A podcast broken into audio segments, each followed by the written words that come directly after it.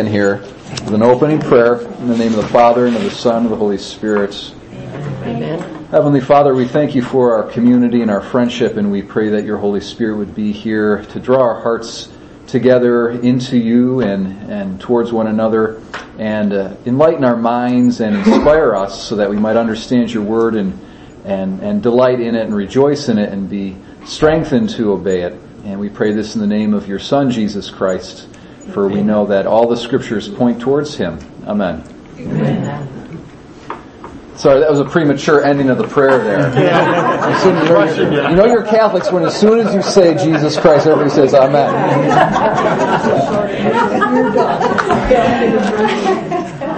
The other, the other Catholic trick is to start with the sign of the cross. Of course, all the parents with the little kids know that, right? They pick that up. But the priest, it starts with the priest, so that's our way of manipulating people. Like we get, okay, I can get everybody to shut up if I just begin in the name of the Father.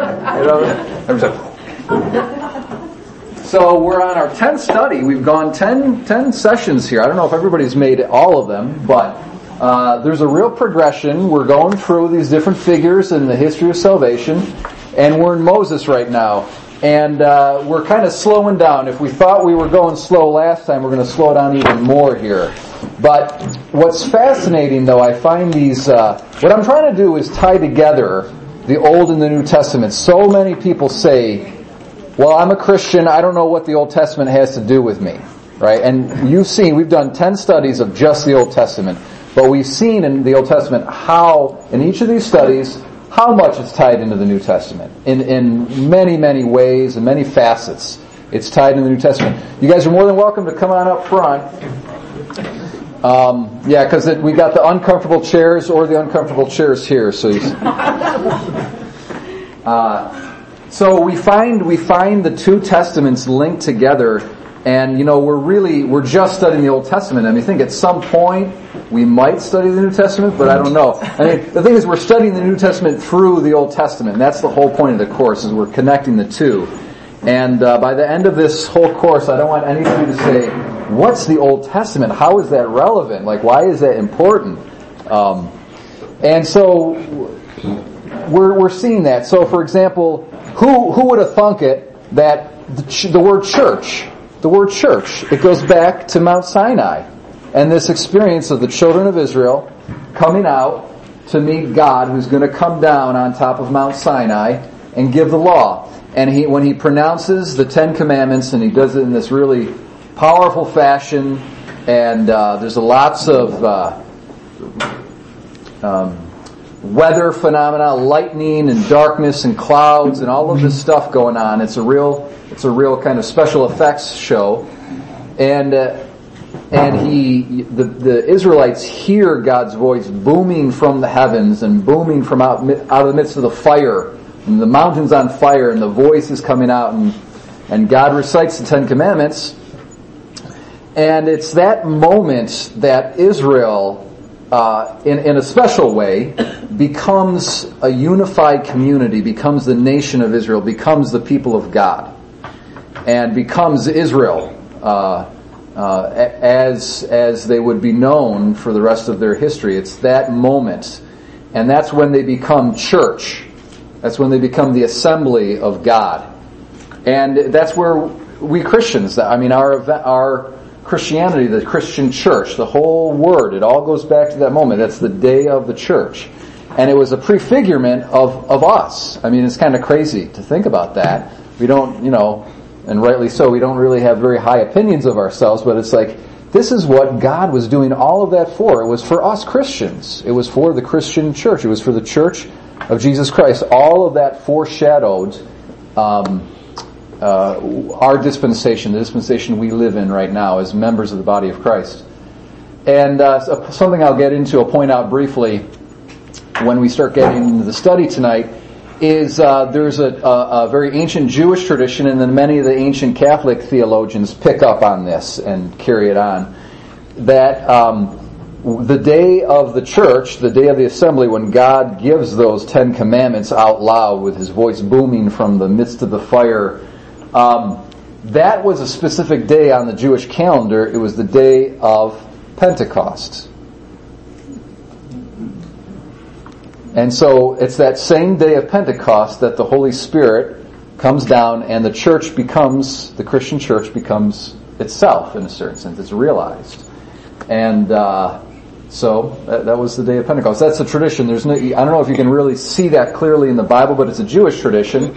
And as we see, and as another interesting thing I'm showing you, you'll see it more, is that I draw from Jewish tradition as well as from Christian tradition because they both, they both dovetail.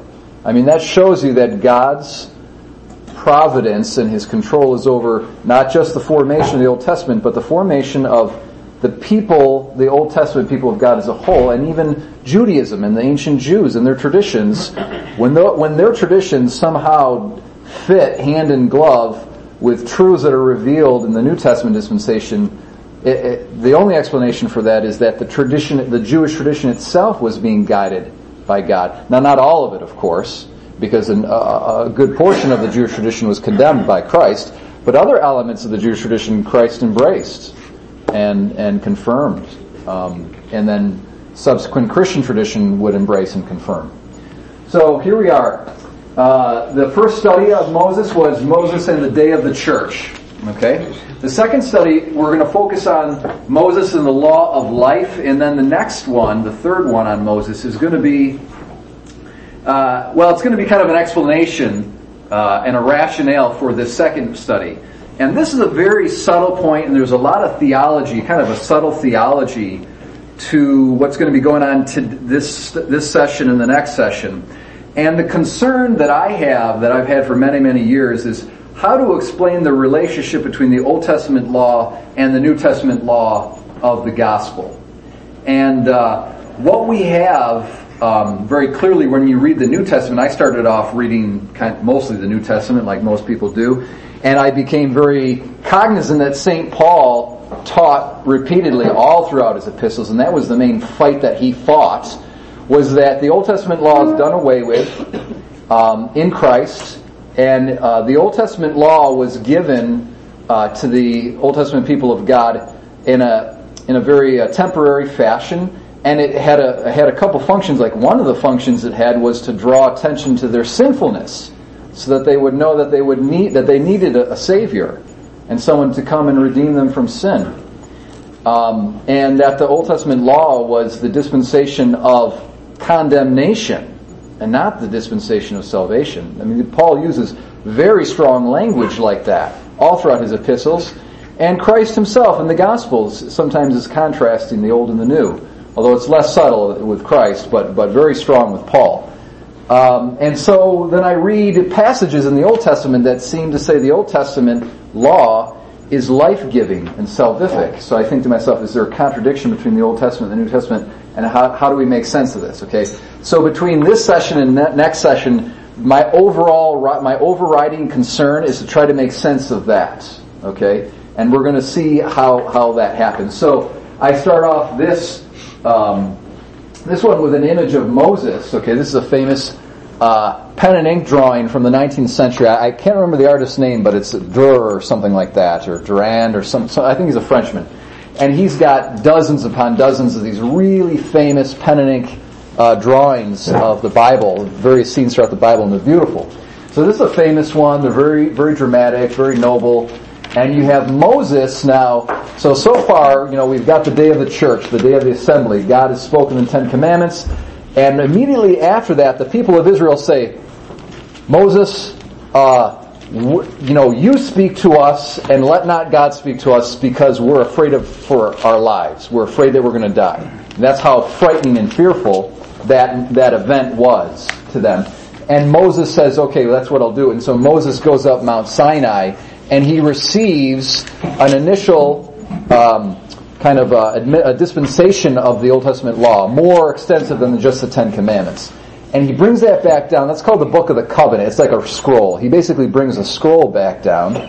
And then uh, the next day, with the children of Israel, he he enters. The, there's a, a ritual by which the people of Israel enter into the covenant, the Old Testament covenant, in a in a formal way. And so it's a very beautiful scene, and we're going to study that not next session, but the session after. And Moses has all the, these young men come and they sacrifice these animals, and then he takes the blood, and there's an altar set up, and he's, he splashes the blood on the altar, and then he splashes the blood on the people, and he says, this is the blood of the covenant by which, you know, God has sanctified you, so forth and so on. And it's actually really a prophetic foreshadowing of the Eucharist and of the sacrifice of the Mass. And, and Christ, when he institutes the Eucharist, he draws directly from that scene.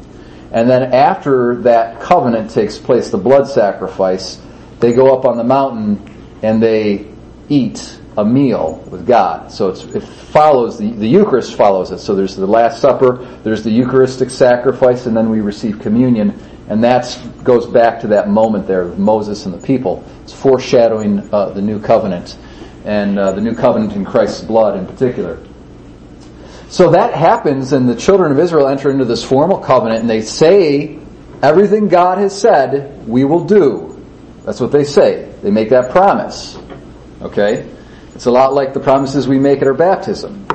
Okay, and lots of times what we, we, we don't live up to our, our baptismal promises. And so also the children of Israel, Moses goes up the mountain again, but this time he's gone for a long time. He's gone for 40 days. And he doesn't eat or drink, and he's there, and there's all these Jewish traditions about how he's communing with the angels, and he's receiving all these revelations from God. And so God gives him all of this, the, a huge portion of the law. He reveals a huge portion of the law to Moses. Now, when he's done, God writes it on the tablets. He writes the Ten Commandments on these stone tablets. And so Moses comes down from the mountain, and what's the ch- what have the children of Israel done? They, they made an idol. Okay, and so they're worshiping the golden calf. And that's their fall from grace. And that mimics Adam and Eve in the garden receiving the commandments. And that commandment is going to be the condition by which they remain in God's friendship but they break that commandment and they fall. And so, so, and so then they're expelled from the garden. So also, there's a covenant that the people of Israel enter into. They say, we're gonna do it. Okay, we'll obey everything God says. Moses goes away. They worship the golden calf, and so there's a fall, just like Adam and Eve. And then there's a, a, a period of penance and repentance that takes place, and our sacramental economy is kind of framed on this. We've got baptism, but we also have penance. Um, this also mirrors the larger history of Israel in the Old Testament.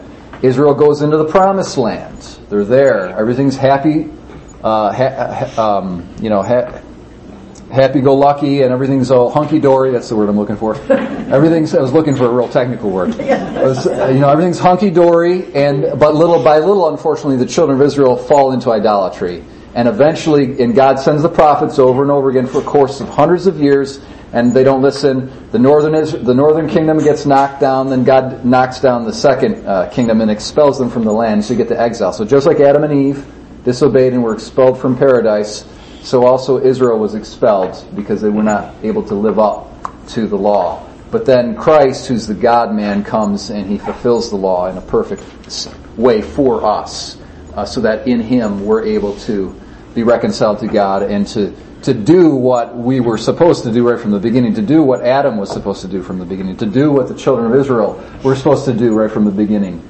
Um, and so that's that's the big picture of salvation history. But it's always these uh, these cells within a cells within a cell. It's like you know, in our body, it's interesting because any cell in our body holds the code to the rest of our body. And that's kind of how, like, when you read the Bible, it's like that. You you read a little passage, and that passage contains the entire Bible in that little passage. It's got the DNA. It's like the genetic code is, is found in all the cells of the Bible. They reflect the entire picture if you look in the right in the right manner. So this is the law of life. Today I'm going to focus on how the old. It's going to, I'm going to start in kind of a counterintuitive or non-Christian way, like a lot of the Jew. If there is Jewish uh, brothers and sisters here, the Jews be like, yeah, right on, right on, what, what I'm about to say, okay, because it's very, I'm going to really pump up the law, the Old Testament law right now. And I'm going to show you how it is a means of sanctification and grace, um, which, is, which is also taught in the New Testament, but only in very subtle ways. It's mostly taught in the New Testament that it's uh, uh, um, the law, a law of condemnation and not grace. But I'm going to focus on grace, and that's why I got this picture of Moses and what's coming out of his head light. It's like this light, okay? So it's a glory. So it's a sign of grace. Okay, and we'll, we'll get into that more. So here, this is slide, for those who are listening, uh, this is slide three here. So if we can open up our Bibles, we'll have someone read here 20 verses, and maybe we'll cut it in half here. So let's go to Sirach.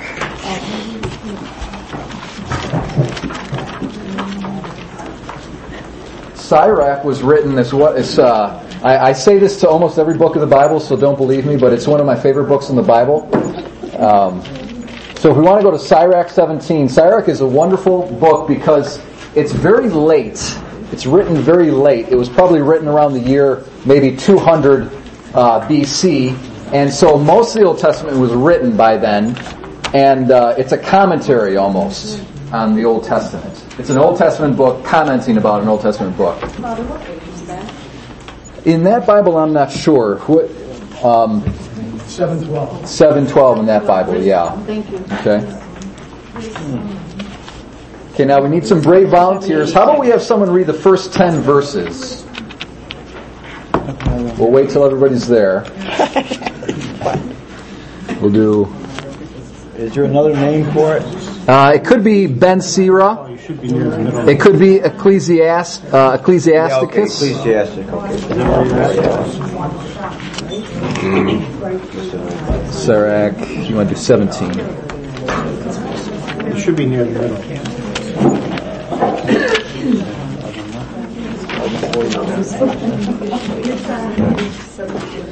Thank you. You're very welcome. That's why you get to sit. You sit up front. and You get help from me. So, Father, I got a question. Yeah, I'm not making excuses for Adam and Eve. yeah, I'm just trying to understand. yeah, this. yeah, yeah, So, God gives them a commandment to behave, yeah, and then the devil comes in, who's more powerful than Adam and Eve, yeah. and persuades them. Sure. Now, I'm not making excuses, No, but I'm no, trying to understand how that that's not an even match, Adam and Eve against the devil, so. Probably in a certain sense, yeah, yeah, no. And the same thing with the kids and the calf. Even more so. Wow, how so? The ki- how so with the golden calf? Yeah, yeah. What do the kids know? Well, the kids. I mean, they're Israelites. They're adults. Oh, Uh, Moses wasn't just bringing you know fourteen year olds out of out of Egypt. You know what I mean? He was bringing. well, it says children, so I'm. Oh, I see. Oh, the Literally. children of Israel. Oh, oh, oh, I get you. No, no, that's a, that's a, oh, I see what you're saying. Yeah, the children of Israel. What do they know? You know, What they they're just know? children. You know, Little you kids. got to have mercy on those kids. It's you know? shiny. Okay, so uh, someone read Sirach 17, 1 through 10. Can we have a brave volunteer? Go ahead, Charlie. The Lord from the earth created man, and in his own image he made him. Limited days of life he gave him, he gives him, and makes him return to earth again. He endows man with the strength of his own, and with power over all things else on earth. He puts the fear of him in all flesh, and gives him rule over beasts and birds. He forms men's tongues and eyes and ears, and imparts to them an understanding heart. With wisdom and knowledge he fills them. Good and evil he shows them. He looks with favor upon their hearts and shows them his glorious works, that they may describe the wonders of his deeds and praise his holy name. He has set before them knowledge, a law of life as Oh. their inheritance. Okay, that's good. Yeah, so first 10 verses there. All right, excellent. So Ben Sira, okay, who's like this kind of a rabbi, basically the author of this book here, is a Jewish teacher of the law. He is commenting essentially on Genesis, and so we're learning uh, about Genesis, more about Adam and Eve and their creation and their their original constitution. And you can see they have a very exalted. So the first human beings had a very exalted position over creation. God endowed them with strength like His own. He made them in His own image. The image of God, very, very important concept all throughout the Bible. He made them in His own image.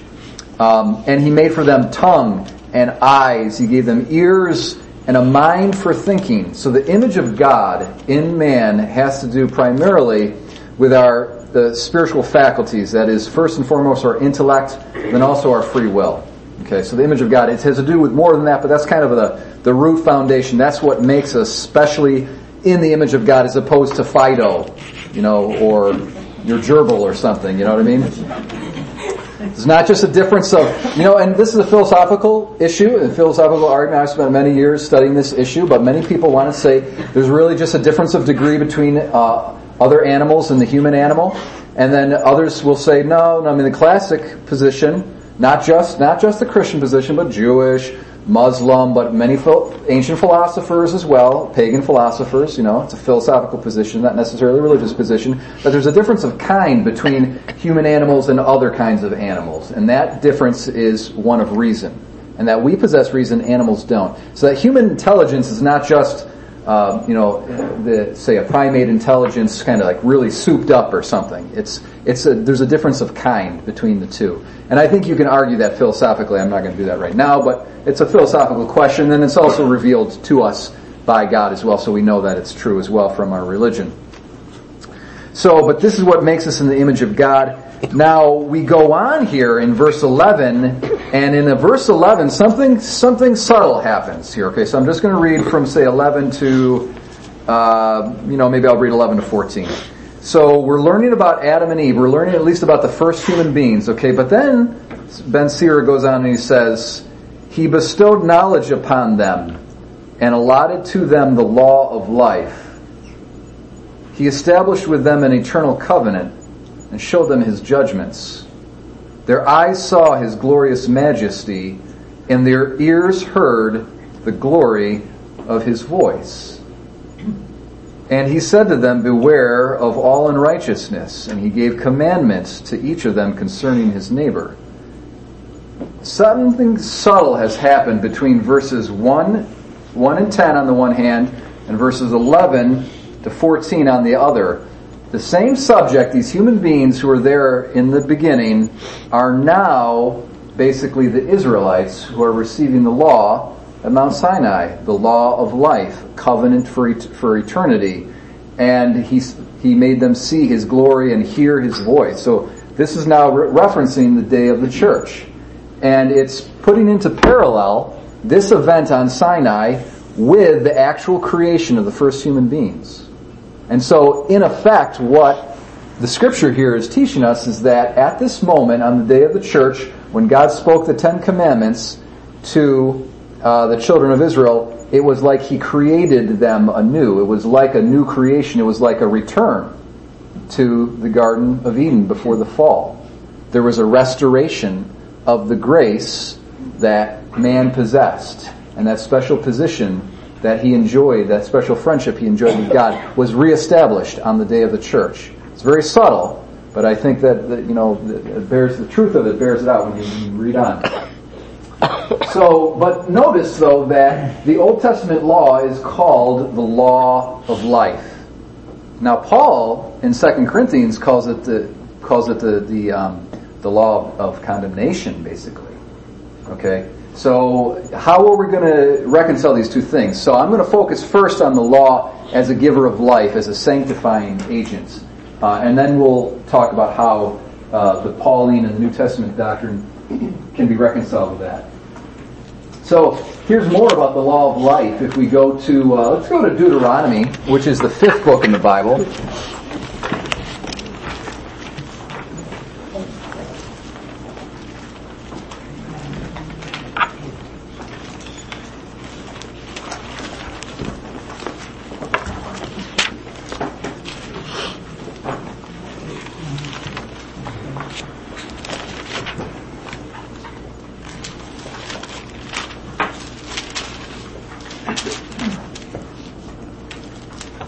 All right, who's brave? You want to be brave? Okay, why don't you read just uh, Deuteronomy one through uh, eight, chapter eight, verses one through three. God's care. Be careful to observe all the commandments I enjoin on you today, that you may live and increase, and may enter in and possess the land which the Lord promised on oath to your fathers. Remember how the forty years now, for forty years now, the Lord your God has directed all your journeying in the desert, so as to test you by affliction and find out whether or not it was your intention to keep his commandments. He therefore let you be afflicted with hunger, and then fed you with manna, a food unknown to you and your fathers, in order to show you that not by bread alone does man live, but by every word that comes forth from the mouth of the Lord. Okay, so man does not live by bread alone, but by every word that comes forth from the mouth of God. And so you have the Word of God, it's life giving, and obedience to it is life giving. Alright, and that's a, a, a, very fundamental teaching of Deuteronomy. Now we go to chapter 45. Does Deuteronomy have 45 chapters? I'm thinking that's a misprint. Yeah. Yeah, that's a misprint. Maybe it's 30? No, it's not 35. Maybe it's... Maybe it's 15?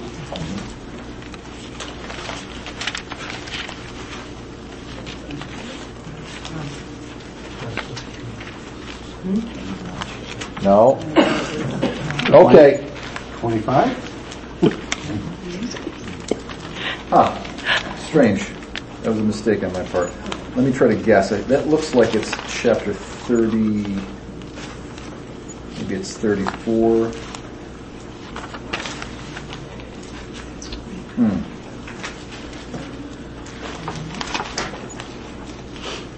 Okay, we're not going to. It's gone. What's next, what's next to the uh, four on the keyboard? Uh, five.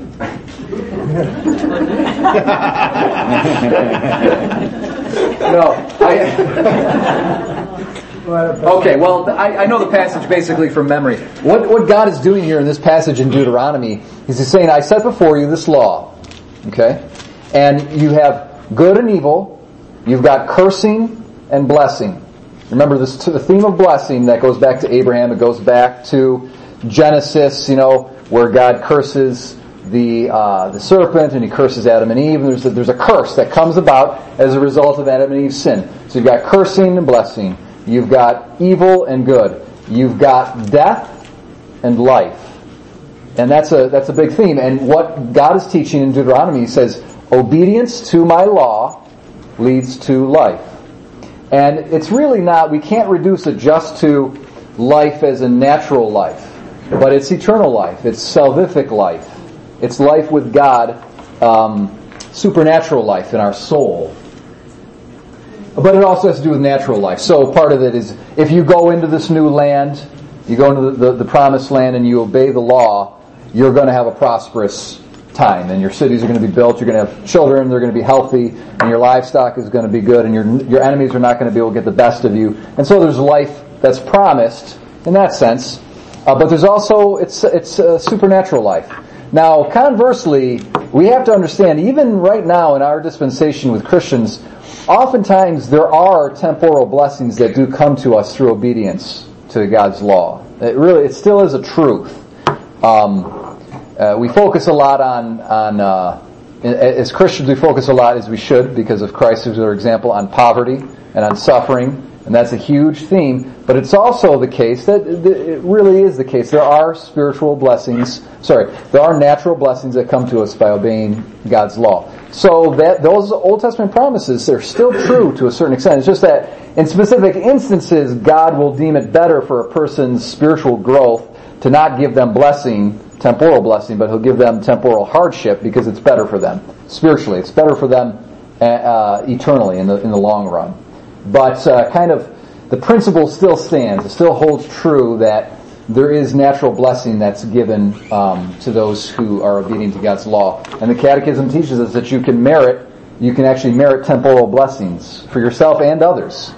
So sometimes, you know, we have ancestors who merited, you know, a, a, a safe environment to live in, uh, home, wealth. These things were merited sometimes by our parents or people who were before them. Uh, but in any event, that's what's being taught here. The deeper thing, though, is the supernatural life, not natural life, the supernatural life. And so the, the Old Testament law is the law of life. That was chapter 30. Oh, was it 30? Okay. 30, 19. Oh, okay, good. Thanks. Thanks.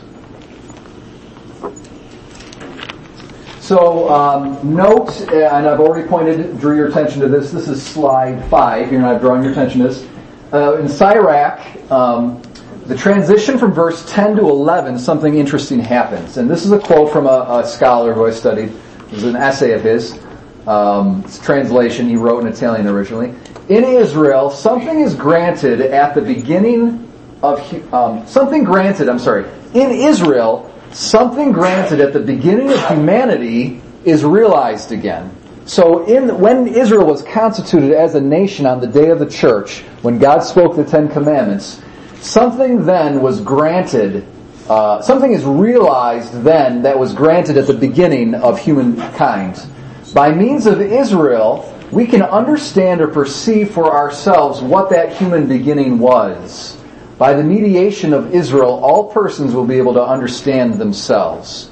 So Israel was established for itself, but not just for itself, but as a means for God to reach all human beings. Remember, uh, in the seed of Abraham, all nations of the world would be blessed. So Israel was never to be kind of closed in on itself and to be an, its own end, but it was really a means to an end. That end being the blessing of all the nations and the instruction of all the nations. And uh, so this is, and that's realized ultimately in Christ. But we see a foreshadowing of that here in Sirach because what he's saying is when Israel was constituted as a people at Mount Sinai on the day of the assembly, uh, there was a restoration of something that was given to all human beings right at the beginning. There was a return to the beginning. There was a universalization that took place. That's what Sirach is teaching.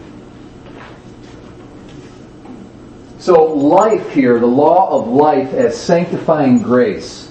And I've spoken about this numerous times, and this is a foundational theological truth that we need to know as Christians.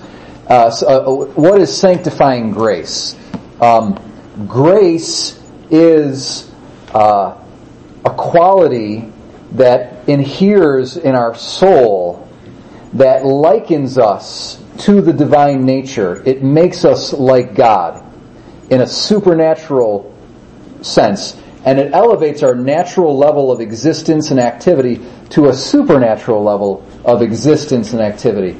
It, it, lifts us up to the very level that God Himself exists at, because God Himself is truly the the the one thing that's supernatural. You know, like I said it before. I keep repeating myself because sometimes I don't know who, who's here and who hasn't been here in past things. But even angels, in a certain sense, you know, we have a there's a loose way of using the word supernatural where we say if there's a ghost that shows up, well, that's a supernatural phenomenon. Really, it's not. If a ghost, if they exist, right, that's another question. But if that's a soul, if it's a disembodied soul, it's a natural phenomenon. Okay? Uh, it's not supernatural. An angel is a natural phenomenon. It's a creature. The thing, if you want to use the word supernatural in its most technical sense, I'm not going to word cop, you can use it however you want, but if you want to use it in, your, in its most technical sense, it denotes God. Uh, the uncreated being of God, no, no, not a creature. And so what's amazing about grace is that grace actually elevates us from a level of nature to the level of supernature, and that's God's. That's the that's a level of existence and being and activity that God exists at. That's an amazing thing. That's an amazing thing. And Adam and Eve, the first, the progenitors of the human race, were created in their in their created nature, but they were given grace, sanctifying grace right from the get-go. And when they sinned, they lost it. They lost it for themselves and they lost it for all their descendants so that everybody who's born as, as their descendants is born not in a state of grace, is fallen from grace. And that's why we baptize, because baptism is the doorway back into sanctifying grace. Sanctifying grace makes us sons and daughters of God. It likens us to God. And it even, and I'm going to use this word, you might, it might surprise you, I don't know, but it even divinizes us. And we can even say that we become gods through sanctifying grace. Gods with like a little g. Okay? Uh, and so we'll get into that more. Okay? Ezio is finding that funny. The little G. God the little g. That's why your capitals are important here, okay? So if we go back to Genesis chapter 2, God commands the first man and he says, You may freely eat of every tree of the garden, but of the tree of the knowledge of good and evil you shall not eat, for in the day that you eat of it, now most translations, if you go, they'll say something like, In the day that you eat of it, you shall surely die.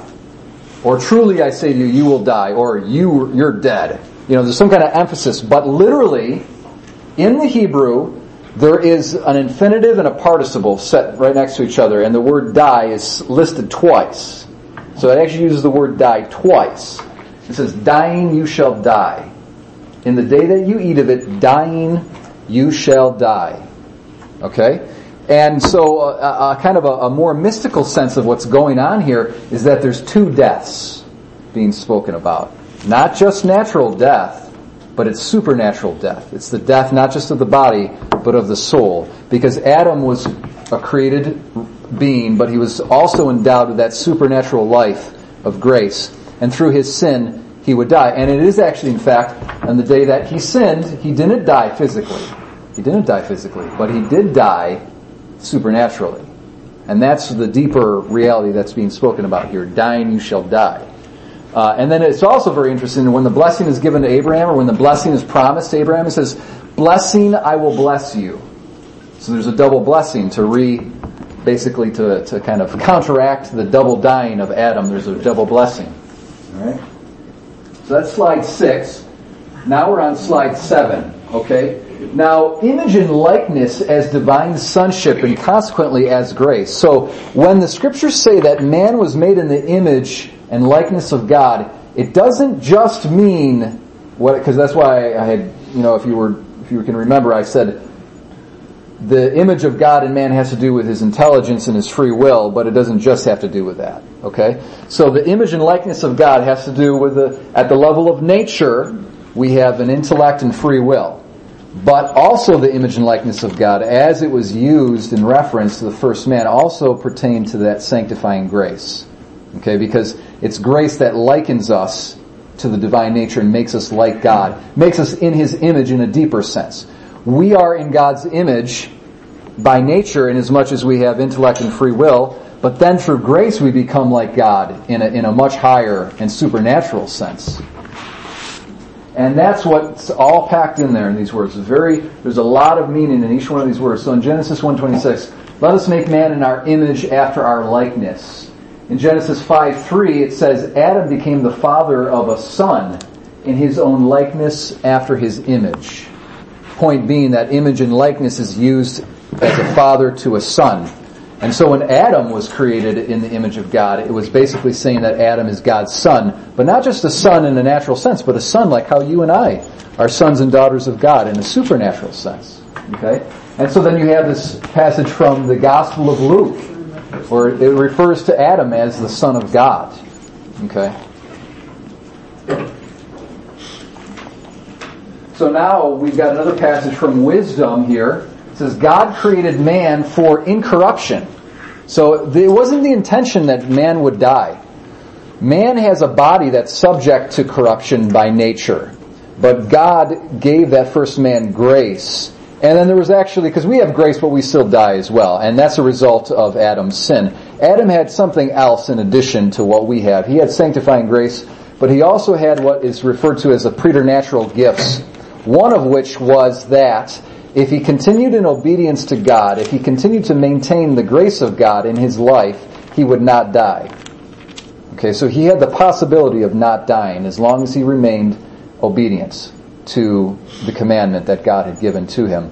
When he broke that commandment, he lost sanctifying grace and he lost that preternatural gift of the of that possibility of not dying, and so he became, you know, uh, basically he God essentially handed him over to his nature, which is corruptible, because we're just by nature we will break down and die. We're not immortal by nature. Okay, just like animals, it's the same thing. Um, now, what's interesting though is that Adam had the possibility of not dying, but Christ came to give us the impossibility of dying. Okay, so when we are resurrected, our resurrected bodies, it's impossible for them to die. Adam had the possibility of not dying, but Christ in his resurrected body and all of us in our resurrected bodies, we will have the gift of the impossibility of dying. It's not just the possibility of not dying, but the impossibility of dying. So we'll have an indestructible life. Um, and that's our ultimate calling. And Adam was called to that as well. If Adam had persisted in obedience, he would have maintained grace, he would have maintained uh, that preternatural gift of uh, incorruptibility, and then obedience after obedience after obedience would have led, he would have grown in grace, just like Our Lady did. Our Lady was conceived in grace right from the beginning, and she grew in grace, grew in grace, grew in grace. And uh, you know, there's some traditions that she didn't even die; that she was just assumed right to heaven. Okay, that's probably not the the more authoritative tradition, but that is a possibility. Okay, and uh, that's exactly she she she if she did follow that trail, she followed the trail of what Adam and Eve should have and could have followed. They would never have died. They would have been basically glorified, and they would have been endowed with that resurrected, indestructible life if they had continued on in, in that and made it through that series, that uh, period of probation. Because we're all in a period of probation right now. All right. So that's what wisdom says. God created man for incorruption and made him in the image of his own eternity. But through the devil's envy, death entered the world. Through the devil's envy, death entered the world. And uh, Paul, St. Paul in Romans chapter 5, in a very important passage, echoes that passage from wisdom. So you know St. Paul was, was reading wisdom multiple times and had it in his heart and in his mind. And when he was inspired to write Romans chapter 5, he says uh, that death entered the world through one man, and uh, or sin entered the world through one man, and through sin, death. And Paul is is is echoing wisdom, but wisdom makes it really clear that it's through the devil's envy that death entered the world. Now here's Psalm eight. Let's read Psalm eight. Um, we'll have another brave volunteer.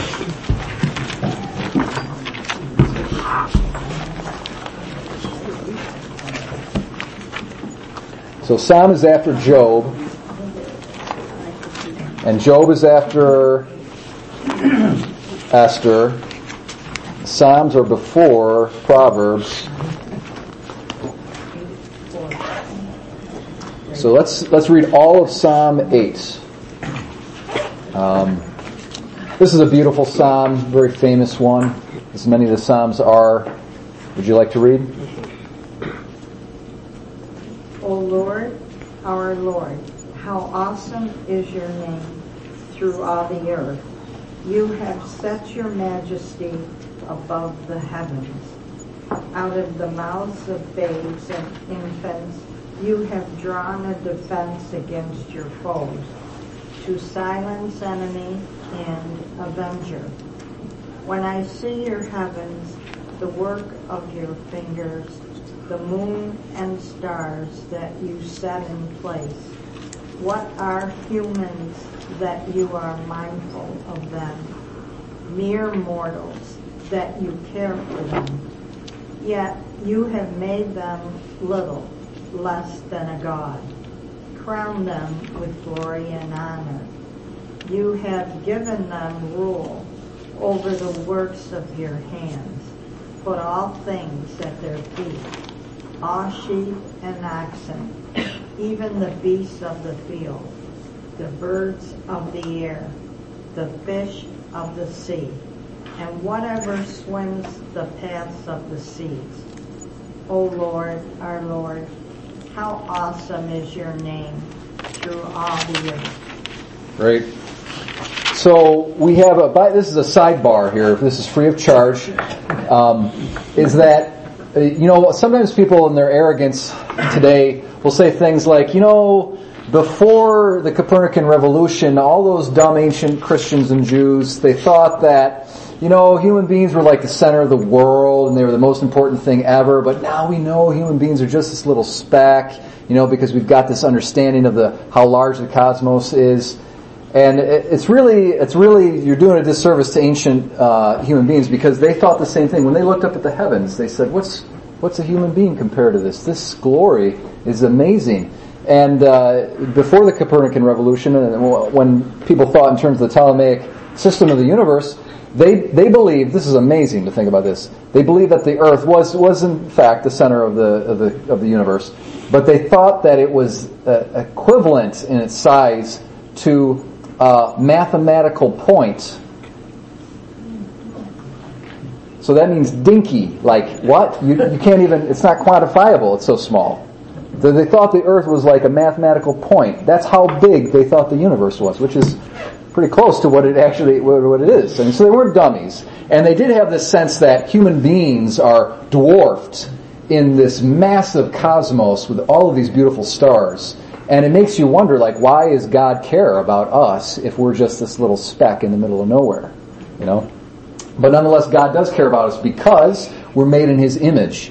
And our dignity, the dignity of one human being, simply because that human being has a soul, an intellect, and a free will, is of much higher dignity than the entire material cosmos put together. That's how amazing man is. And that's just at the level of nature.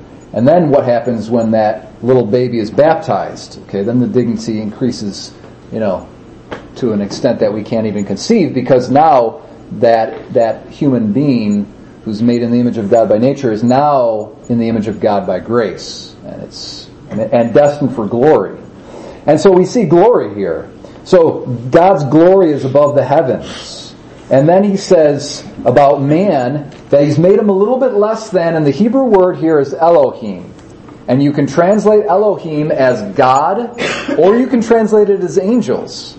So it's interesting. So man made, uh, God made human beings a little less than God or a little less than angels. It's one or the other. Okay? Maybe both, right? It says angels in mine. It says angels in yours. Okay.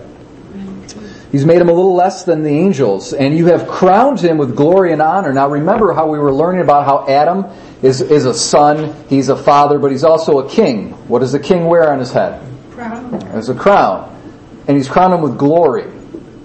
Alright? Now, that is the image of God. That's the grace that's being referred to. Alright? So sometimes glory signifies what we, what we technically mean by grace, but sometimes glory you know, is used in a, in a technical sense as well. So you've got a technical use of a word, you got a more loose use of the word, and I think the word glory here is used in a looser sense. Okay, but in any event, grace and glory are related to each other. So the very uh, fundamental sort of maxim in our theological tradition it's this: grace is the seed of glory.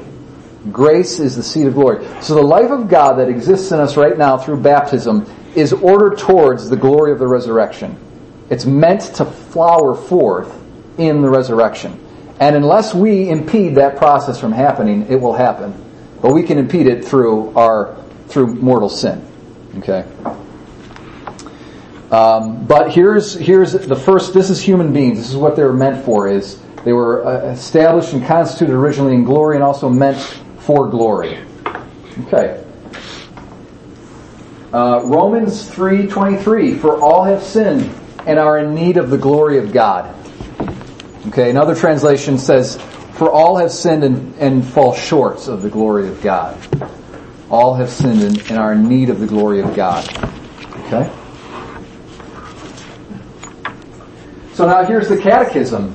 And the catechism has an interesting sort of almost like an indirect commentary on Romans 323.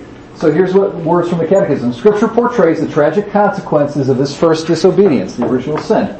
Adam and Eve immediately lose the grace of original holiness, and then the Catechism cites Romans 3.23, for all have sinned and are in need of the glory of God. So implying that Adam and Eve had the glory of God, like it says in Psalm 8, and when they sinned, they fell from that. So here's uh, paragraph 705. Disfigured by sin and death, man remains in the image of God, in the image of the Son, but is deprived of the glory of God, of His likeness. Now that is a, that's a, a very traditional patristic reading of Genesis 126. So if you go to 126, it says, let us make man in our image and in our likeness. Now what many of the church fathers say is that image denotes God, man's likeness to God at the level of nature, and then likeness denotes man's likeness to God at the level of grace. When Adam and Eve sinned, they lost the likeness, but they returned, they remained, sorry, they retained the image. And so then through baptism they gather the likeness and then they have to grow in the likeness. That's like a traditional uh, patristic interpretation. They make a distinction. It's a useful distinction to make between those two. I don't know if you want to press that really strongly, you know, because image probably could mean grace as well, but it's kind of a convenient way of looking at it and thinking about it. Okay? So, uh, here's another paragraph here. Um, oh, wait, I already read that.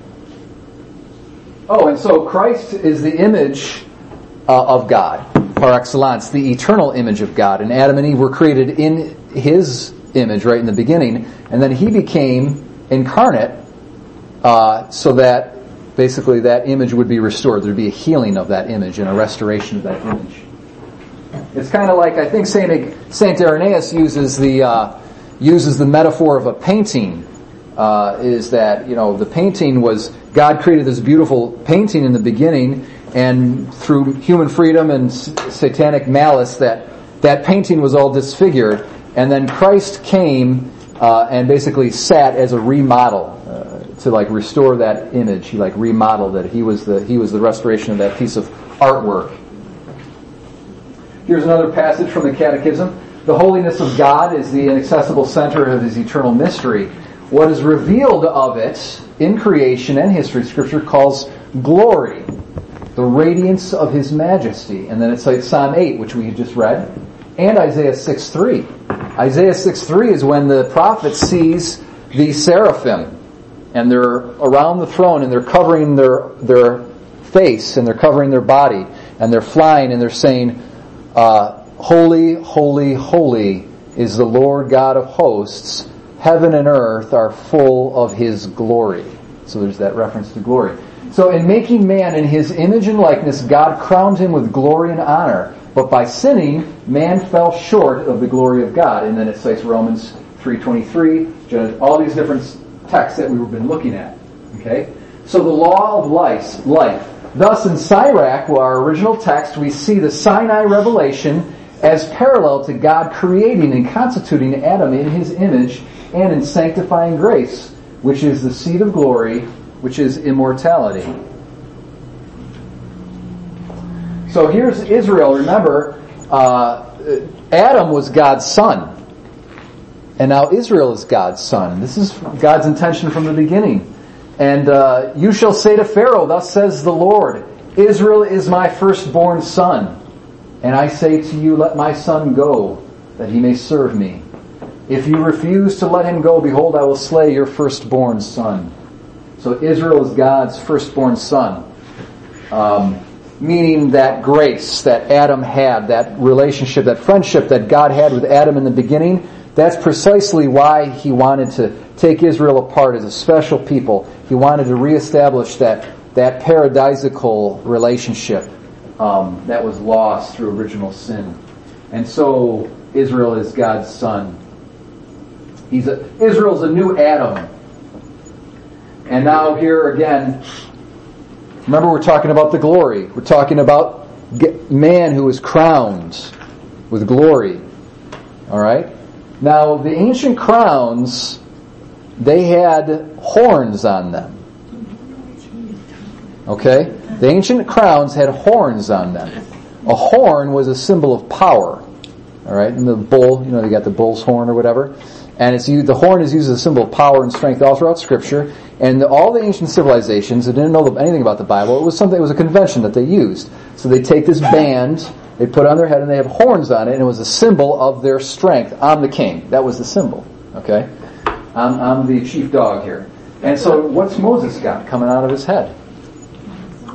It's these horns, basically. Okay? So that, that glory, that grace that God established that glory and honor that was given to man at the beginning is restored in Israel, but Moses is a representative of Israel. He's the mediator. He's the chief mediator, and so he's going to really reflect that glory um, in a special way, in a preeminent way. So let's read. Uh, let's read Exodus chapter 34, 27 to 35. Now Moses has already broken the commandment. Uh, sorry, broken the tablets. He came down they're worshiping the golden calf. He's really mad. He breaks the tablets. Okay, he takes the golden calf, he grinds it to powder. He makes them, he makes them eat it. Alright? Um, and then uh, they have this whole, all this, just, it gets really violent and bloody. But eventually there's a certain kind of penance that's restored. God wants to wipe out all of Israel. Moses has to, has to intervene and uh, and basically Moses saves Israel's life through his mediation, through his prayers. And then uh, God says, "Okay, this is what I'm going to do. Go back up Mount Sinai. Those tablets, I'm going to rewrite them out, and then they're going to continue on." Okay, so Moses goes back up Sinai, and then when he comes down now, this time he's serious because there's been this whole series of series of penance that's been taking place. The children of Israel are a little bit more serious because all of this bloodshed has taken place. Moses comes down and his face is is glowing, and he wasn't even aware of it. He wasn't even aware of it. And the people are afraid, just like they were afraid on the day of the church when God's voice spoke from, from out of the midst of the fire, the burning mountain. So now Mo, they're afraid of Moses. And so he has to put a veil over his face. And so Moses wears like a, like a veil, okay? And then, um, when he speaks, he comes, it's very, I mean, it's a very kind of incre- impressive sort of scene if you can imagine it. He's going to give the oracles of God, and so he lifts the veil, and his face is luminous, and then he speaks the word of God. It's like, okay, can you imagine that if your teacher was, his face was glowing? Like, you listen to your teacher, right? You know, or if Father Leroy got up and his face was just glowing. I'd be like, oh my gosh, I usually sleep when this guy talks, but now I'm listening to him, you know? So, um, also, he, he, Moses would lift the veil when he went into the tent to commune with God. So when he went to, to get make him come into that contact, he would lift that veil. So let's read Exodus uh, 34. Who's got who's a volunteer for us? Verses 27 to 35. Go ahead. Then the Lord said to Moses, Write down these words, for in accordance with these words I have made a covenant with you and with Israel. So Moses was there with the Lord for forty days and forty nights, without eating any food or drinking any water. And he wrote on the tablets the words of the covenant, the ten words. As Moses came down from Mount Sinai with the two tablets of the covenant in his hands, he did not know that the skin of his face had become radiant while he spoke with the Lord. When Aaron then and the other Israelites saw Moses and noticed how radiant the skin of his face had become, they were afraid to come near him. Only after Moses called to them did Aaron and all the leaders of the community come back to him. Moses then spoke to them. Later all the Israelites came up to him, and he enjoined on them all that the Lord had told him on Mount Sinai. When Moses finished speaking with them, he put a veil over his face. Whenever Moses entered the presence of the Lord to speak with him, he removed the veil until he came out again. On coming out, he would tell the Israelites all that he had been commanded. Excellent. Very good. So he was there for 40 days and 40 nights. He did not eat or drink. Okay, so he was supernaturally sustained. Remember, it's the law of life. Okay? And that's really a foreshadowing of the resurrection, because in the resurrection we will not need to eat or drink. Okay? Um, what else can you see here? Some interesting observations. Uh, Christ right? He didn't eat or drink for 40 days in the wilderness. well, that's true too. Yes, so that would be there would. Well, he would dr- probably have drank water. You know, probably he would have drank water, but it says he didn't eat. You know, so he probably went without food, but he probably did drink. And he was he was ministered to. The other, okay, very good. He was ministered to by the angels after the temptation took place. He was ministered to by the angels. Now there's a tradition. Remember in Abraham when we were studying about Abraham. So uh, what happened when the angels came and uh, they, there's three angels and they sat down. They had a little meal with Abraham. Did they did they eat or what? Remember we talked about this. The the interesting conundrum is that they, you know, Genesis they appear to eat, right? Uh, but the later Jewish traditions say, you know, they didn't really eat because the angels are like a burning fire, and so when they put the food in, in their mouth, it was just an appearance, and like the fire burned up the food. Okay, and so they didn't really eat because angels don't eat. And so people would say, well, this is what happened with Moses. When Moses went up Sinai, he went into like the heavenly realms, and he was in communion with the angels who don't eat. And so then he did what they did. And so God reminds the angels when he sends them on mission to Abraham, he says, well, just like Moses is going to do, you know, what you guys do, when in heaven do as the heaven, heavenly inhabitants do, so when you're on earth do as the, the earthly inhabitants do. So, so you guys got to eat, okay? so it's a tit, you know, it's a tit for tat there.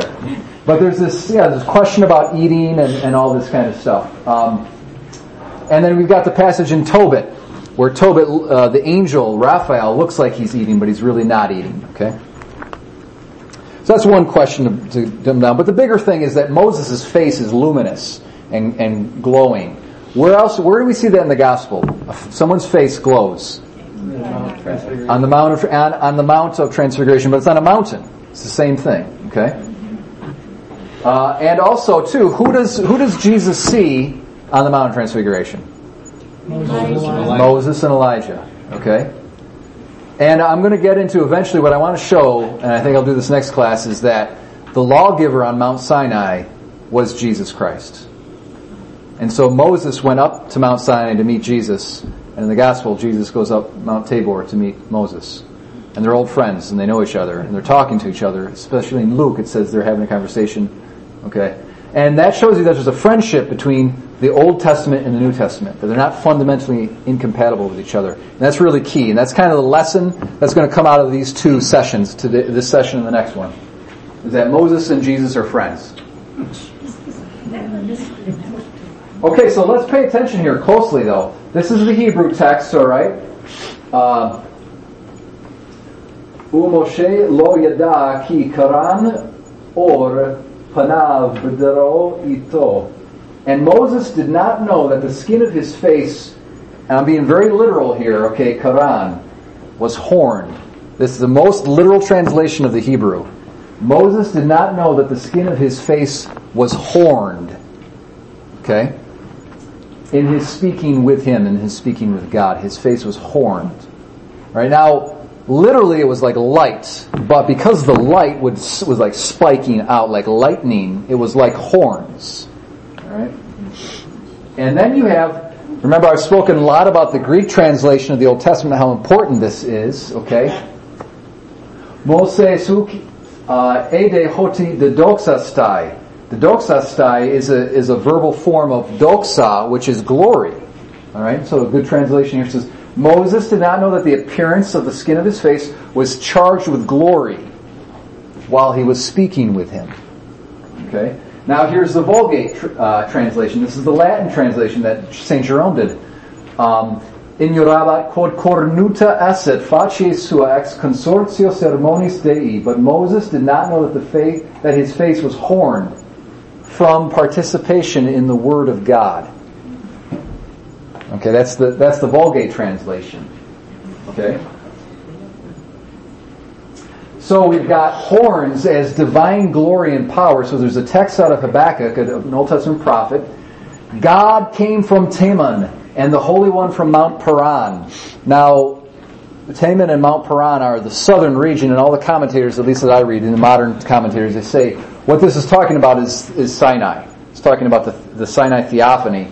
So, so it's from the direction of the original Sinai theophany. So there's a reference to Sinai. His glory covered the heavens, and the earth was full of his praise. His brightness was like the light. Horns came forth from his hand, and there he veiled his power. Horns came forth from his hand, but horns of like light and lightning, the power of God. It's an awesome image. And then there's also a patristic tradition that this is a foreshadowing of actually the crucifixion that Christ and the horns that were the nails that went through, that pierced his hands. And it was in his suffering and in his death that his power was hidden. It's pretty wild, right? So uh, horns came forth from his hands, but the point is, is that oh, I should have put the Hebrew up there because the same word that we see in Moses' face being horned is also in Habakkuk. So it just shows you that this idea of horns and light and glory and lightning and all this kind of stuff. And then I want to I want to link it back ultimately to uh, Psalm 8, where it says that he crowned him with, with glory and honor, Adam.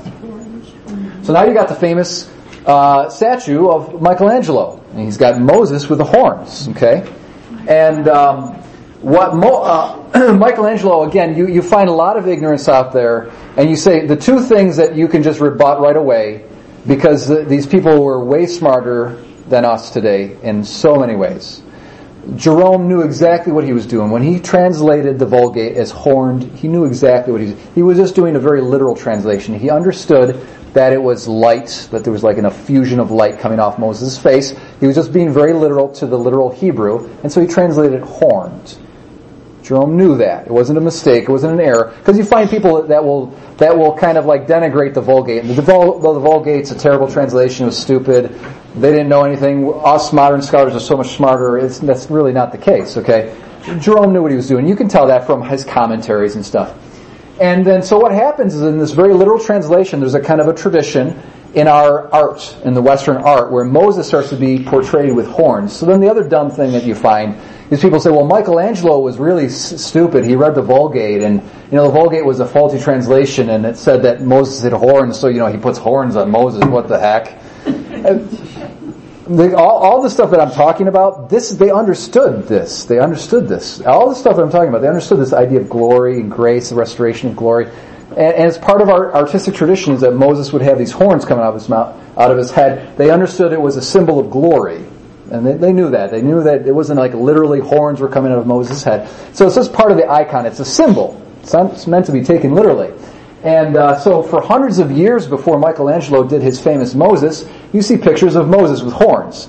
So Michelangelo was working in a tradition of artwork. He wasn't, he didn't make an error like he woke up one day and read the Exodus in the Vulgate and made, you know, duh, whoops, and then spent, you know, five years creating one of the most beautiful sculptures ever and it was all a mistake. You know, because he misread the Vulgate. I mean, you hear people saying that. It's just not true, okay? Um, so horns are the lightning which accompany a theophany, and similarly in Exodus 34:29 indicate rays of light. The greater our union with and knowledge of God, the more like to Him we become. This is the deification of man that Adam had as both possession and vocation. So all of this goes back to Adam. I mean, we can almost imagine Adam with like the horns, you know, the glory coming out of his face, and then when he sinned, he lost that glory. And so all have sinned and fall short of the glory of God and are in need of that restoration of glory. And Moses is like a new Adam who's coming back and he's, uh, God through him is restoring that grace. Oh, and this, the deification part is this. I, I tie it to Habakkuk because in Habakkuk, it's God's hands that glory comes. So it's glory that's, that's coming forth out of God is a symbol of divinity. And so Moses has got a symbol of divinity on his face. He's like a, a god. So here's a scholar whose essay I follow. Um, following this guy Gabel, a good case can be made on the basis of Jewish and Samaritan midrash. Midrash is an interpretive tradition that behind 2 Corinthians chapters 3 and 4 lies an Adam Moses theme that drew from Psalm 8. All right, and he's very amazing. The scholar is very amazing because he draws from literature from the Samaritans, okay, and from ancient uh, Jewish literature, and he shows how the ancient rabbis and Samaritans read Psalm 8 as a as a kind of this uh, glory that Adam had, and how Moses, because of the scene on Sinai, was like he he reacquired this glory that Adam lost, and that it's probably the case. You can make a good case that St. Paul, when he was combating these false teachers in the Corinthians, the false teachers were saying Moses, like you don't worry about Jesus so much. Jesus is like an, he's like an ancillary to Moses. Moses is the real deal. You guys got to observe the law. And Moses is like the restoration of Adam's glory. Moses is the big dog. Okay. Jesus is good, but Moses is, is the big dog. Okay. And uh, so that these false teachers were pumping up Moses and pumping up Moses as like a new Adam. And so what Paul does is he re- inverts that whole argument and he says that Christ is actually the, the new, I'm sorry, the real new Adam.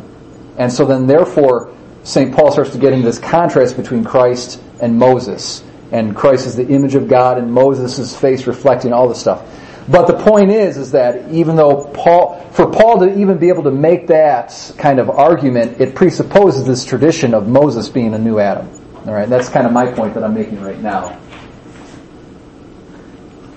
According to this exegetical tradition, the law is the giver of divine life, a source of restored Adamic glory, an entrance back into a lost paradise of communion with God. And in the Samaritan tradition, they, they refer to the giving of the law as as um, as basically Moses entering into the paradise of the law. That the law is paradise, and that you enter into it, you enter into paradise. Okay. So now I'm going to have you guys read for next time 2 Corinthians uh, chapter three and four. So uh, we don't have time to reference those. I don't think we have time to reference those. We can return to those. But you'll see how St. Paul is dealing very interestingly with this tradition of Moses' face glowing and Jesus in contrast to Moses and so forth and so on. So here's another consideration. Okay? Uh, when you read many modern scholars, and I think they're right, I mean, I think they're correct, this is what they say. Genesis chapters 2 and 3 itself is a commentary on the law and on the sin of the golden calf. Genesis 2 and 3 itself. And how you would understand it is like this. Think about this. Think of it this way. This is how I would frame it to myself. Is that in Israel's history, they had a historical consciousness of the, the event of Sinai. That was in their kind of communal national history and memory. Adam and Eve, remember how right in the beginning I talked about there's this difference between the primal history and then, so Genesis 1 through 11 cover prehistory. Genesis 12 onwards cover history. And history being defined as these things like we have documents, human documents that can, can basically exist and verify these different events, either directly or indirectly. Whereas this prehistory, we don't really have anything that can verify it, and so you go, you get it's not I don't want to call it myth, but you get into almost kind of a legendary realm. Genesis one through eleven, it's semi-legendary, okay. And uh, the story of Adam and Eve has a lot of symbols in it. You don't know what to take literally, what not to take literally, okay. And so Adam and Eve, the story of Adam and Eve, is not something within the historical consciousness of, of Israel. What's in the historical consciousness of Israel is the giving of the law and that primal sin of the golden calf. And so the golden calf becomes like the original sin for Israel. And then Moses or whoever the author and editor of Genesis is includes the story of Adam and Eve by way of explanation. It's almost like a commentary on that more foundational consciousness of Sinai and the sin of the golden calf. Point being that uh, there's this really intimate connection between the story of Adam and Eve and the fall, uh, that commandment that's given in the fall versus the law that's given at Sinai and the sin of the golden calf. Very closely connected. And then, of course, they're exiled from the Holy Land because of their idolatry, just like Adam and Eve were exiled from paradise because of their sin.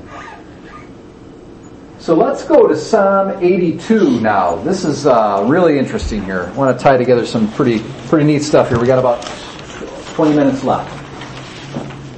So I put the whole psalm up online, uh, up on on the screen here. Okay, so we can just read it up there. now, uh, you can read along with your translation. In fact, it might be instructive to see how they translate it versus how I translate it. Okay. I use the literal Hebrew words. I transliterate the Hebrew words that have to do with God because they're very important to pay attention to these. So we begin by saying this. Elohim, Elohim is God's name, is the name, okay.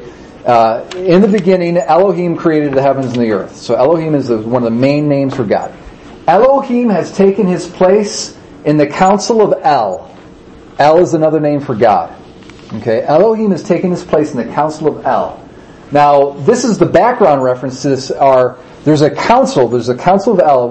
Hopefully, we can talk about this more as we go on. The council of El is God's angelic advisors, essentially. God very rarely shows up alone in the Bible. Whenever the the, the veil of the heavens are peeled back and we get a vision of God, there's always angels. Okay, so the council of God is his angelic entourage that surrounds him, that advises him, so to speak, metaphorically. Okay. So that's the Council of El. Elohim has taken his place in the Council of El. In the midst of the Elohim, he holds judgment. And so angels are referred to as Elohim. That's why in Psalm 8, sometimes they translate Elohim, God has made man a little lower than God. Sometimes some translations say made him a little lower than angels. Because Elohim can be both God and angels. Because the angels are God-like. And we are called to become like the angels. We are called to become little gods, essentially. Okay, so Elohim has taken his place in the council of El. In the midst of the Elohim, he holds judgment. How long will you judge unjustly and show, show partiality to the wicked? Now, the most, at the most literal level, there's multiple levels of interpretation of this psalm. The most literal level, what's being spoken about are human kings or judges. And they're being like, they're being called gods. They're being likened to these powerful divine like uh, beings, angelic beings, because they wield God's authority on earth as kings. These are human kings or human judges. And they're judging unjustly, and so that's why the psalmist is condemning them. That's the most literal level, is that this is a, this is a um, uh, basically a rant, so to speak. I'm trying to think of a more polite word, but it's a rant against judges who abuse human judges who abuse their power.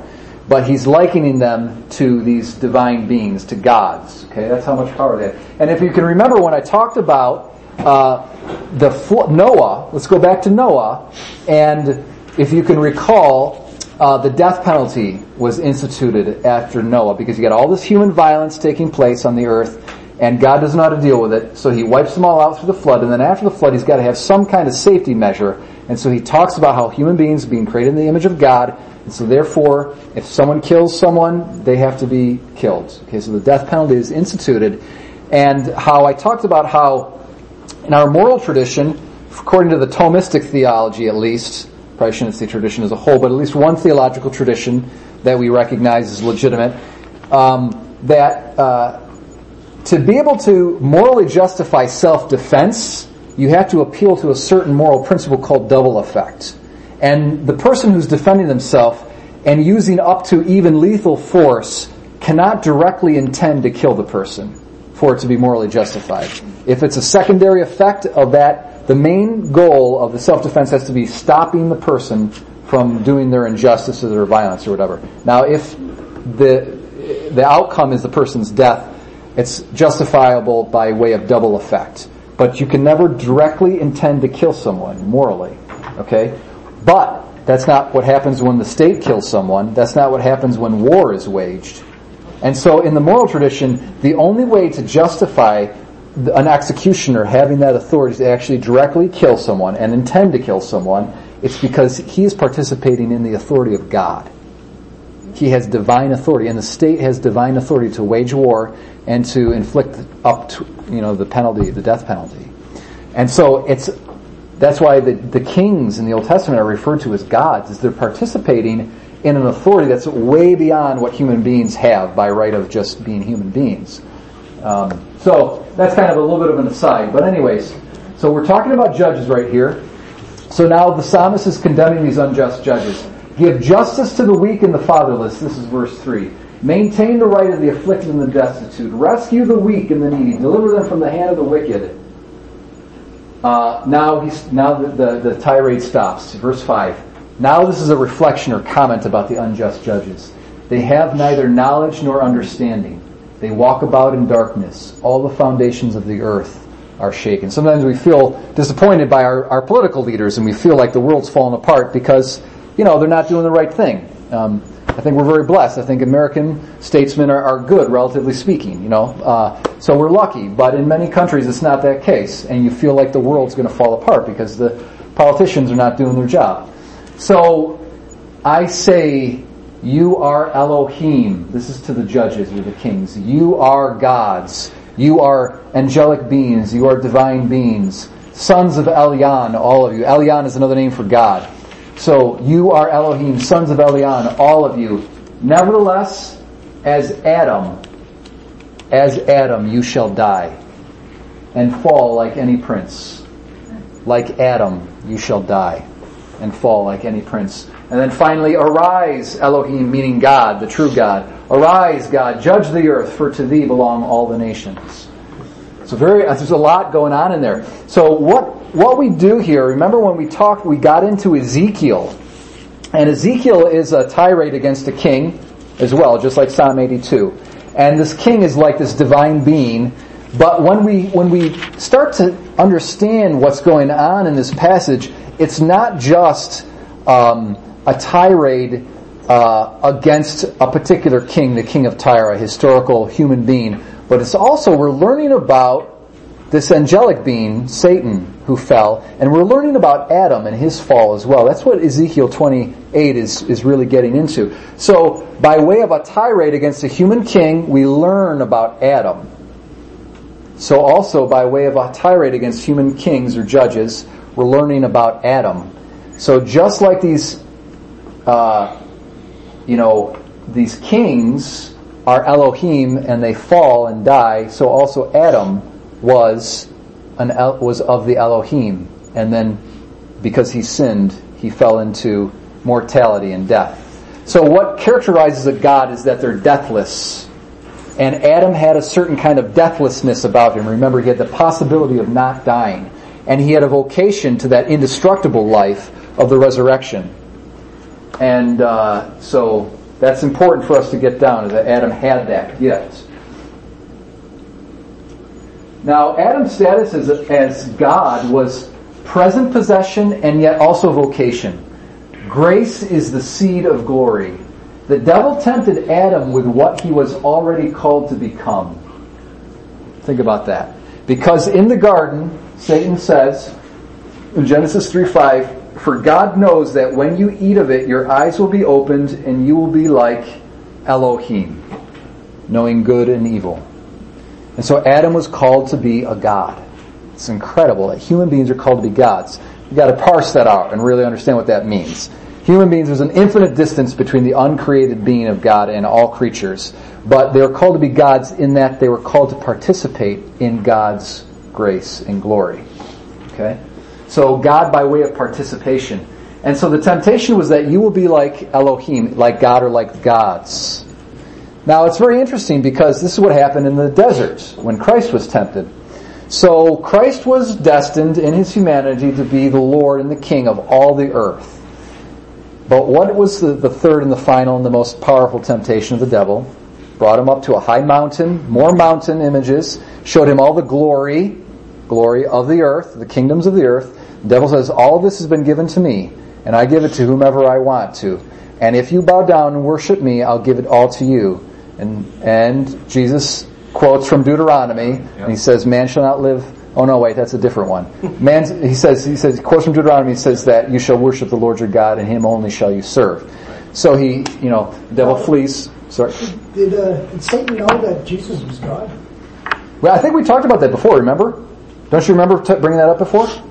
No, I don't. You don't really. No, no, no. You don't remember that? Yeah, we had an extensive conversation about this. What was, was, The, the tradition, there's a very strong tradition that no, he didn't. He didn't. Satan had a Satan had a, a, a sense that he was the Messiah, but he didn't. Satan didn't have a full understanding of what was going on. So there was a kind of a you know God outsmarted the devil in a certain sense. Um, yeah, the devil didn't really know that he was God. How come he always has horns when you see him? The devil and the artistic. I think it has to do with you know like demons are are um, because of their you know I guess angels are created in the image of God. Okay? Um, and then when we, and so are human beings, and when we sin, we become bestial. Okay, so we lose that image of God, and there's a kind of, now we take on the image of an animal. Alright? He's also the angel of light. So That's another, Horns and that's light. interesting too. Yeah, that's an interesting observation. Yeah, an angel of light. Satan often disguises himself as an angel of light. Yeah, that's something I never thought about.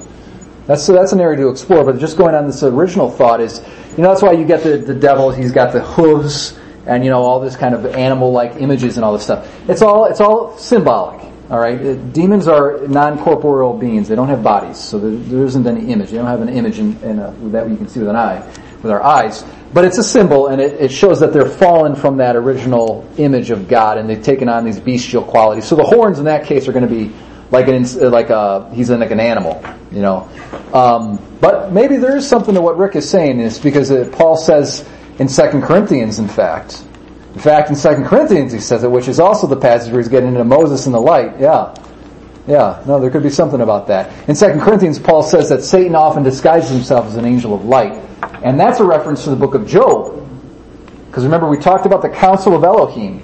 So when you open up Job in the first chapter, says that the sons of God, who are angels, remember we're all called to be sons of God, angels are sons of God, the sons of God presented themselves before the Lord. And Satan also presented himself before the Lord. And so Satan makes his way in the midst of the angels, disguises himself as an angel of light, and that's where Paul's getting that from. But yeah, I don't know, there's a lot. Bible's deep, a lot of stuff going on here. It's just a surface, we're just scraping the surface here, okay? Oh, but my point is, is that the, the devil tempted Christ with the very thing he was going to be getting, but he did it without the cross. See, that was that was the, the devil's trick. He's like, you can have all this glory, but without the cross, if you just worship me. And and, the, and and Christ knew that he had to go to that suffering and humiliation of the cross before he was going to be exalted and receive all the glory. And uh, so it is with us as well. And so there's always the temptation for us to avoid the cross. You know, crown crown without the cross. Crown without the cross. It's always a temptation. That's the temptation the devil puts before us. Okay? Have forgiveness without any kind of repentance. You know? Have a, have a great relationship with God and God loves you no matter what. It's, it's without repentance, without changing your life, without the suffering that it takes of, you know, taking your will and submitting it to God's will. Uh, the question from the beginning is, how do we become gods? Satan wanted to achieve his final end, but he wanted to do so according to his own created nature. Or perhaps he wanted a different final end than the one to which he was called, a lower one that he could achieve according to his own nature. And so that is the satanic mindset, is that uh, Satan was called to glory. He was created in grace, called to glory, but he wanted to attain that final end of his. He wanted to be like God, but not according to God's grace and according to God's way and with God's help. He wanted to do it out of the resources of his own created nature. That is the satanic sin.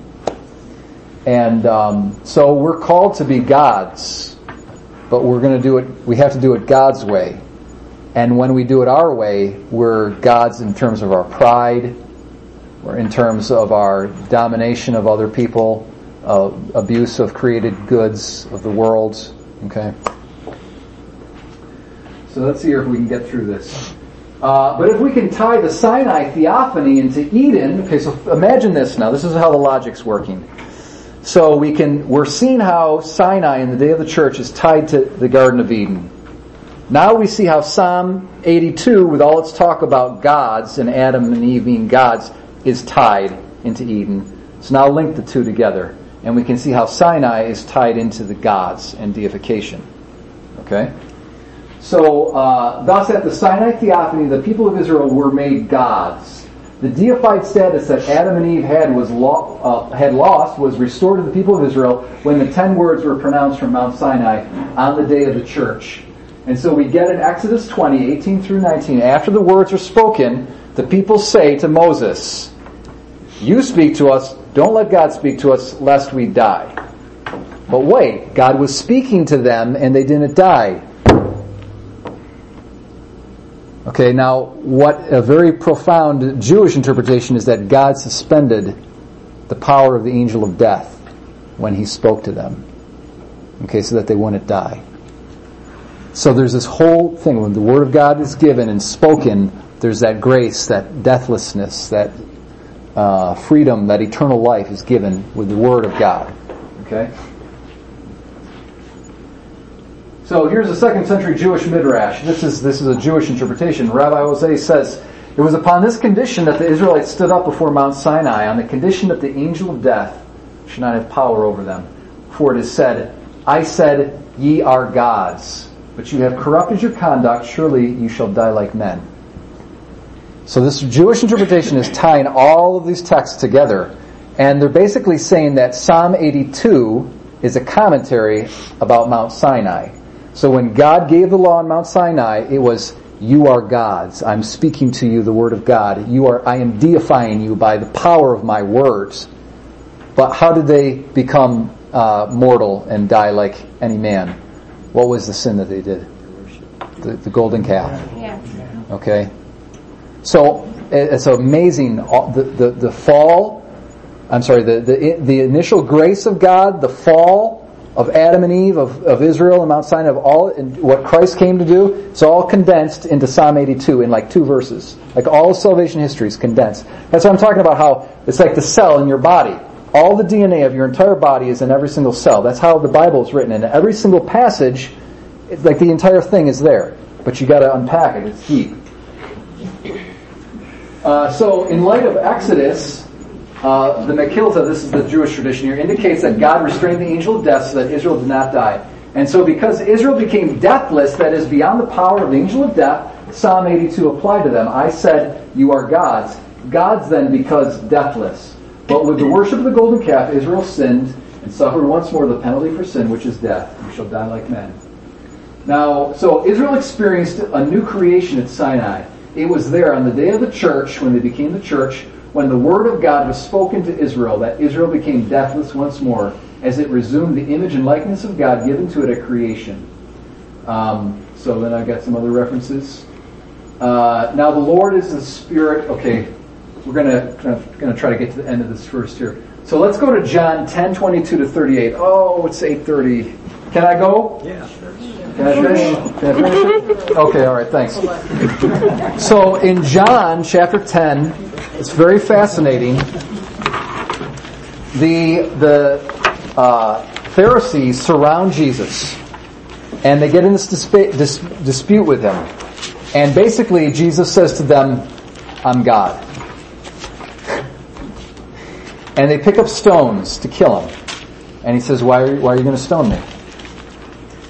Uh, for what good work are you going to stone me? And they say, it's not for good work we're going to stone you, but because you, though you are a man, you're making yourself God. And that's blasphemy, and so we're going to kill you for that. Okay? You, though you're a man, you're making yourself God. And Jesus answers them, he says, Is it not written in your law, I said you are gods?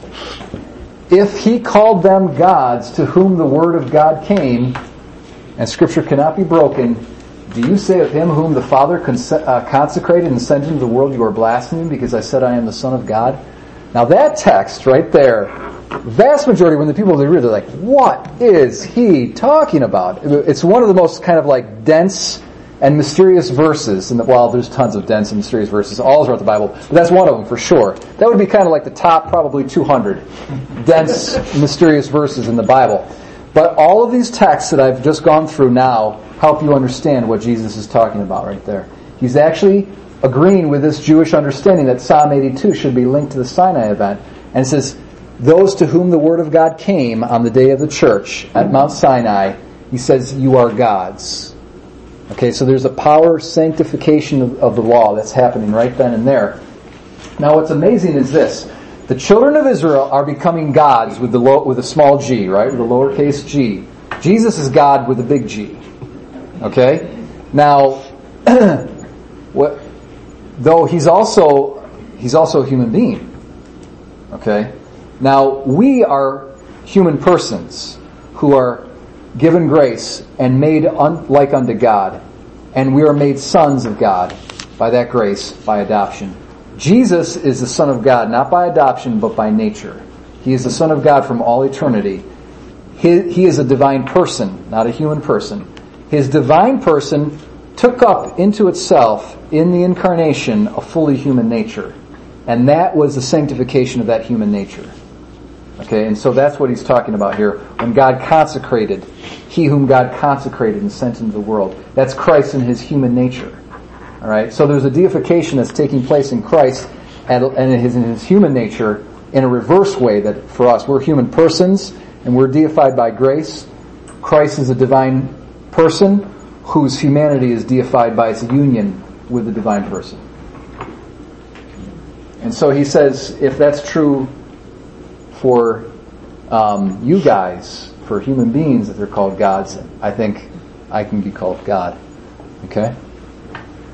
So uh, this is the, I'm following a lot of the guidance of St. Thomas who's interpreting this this way.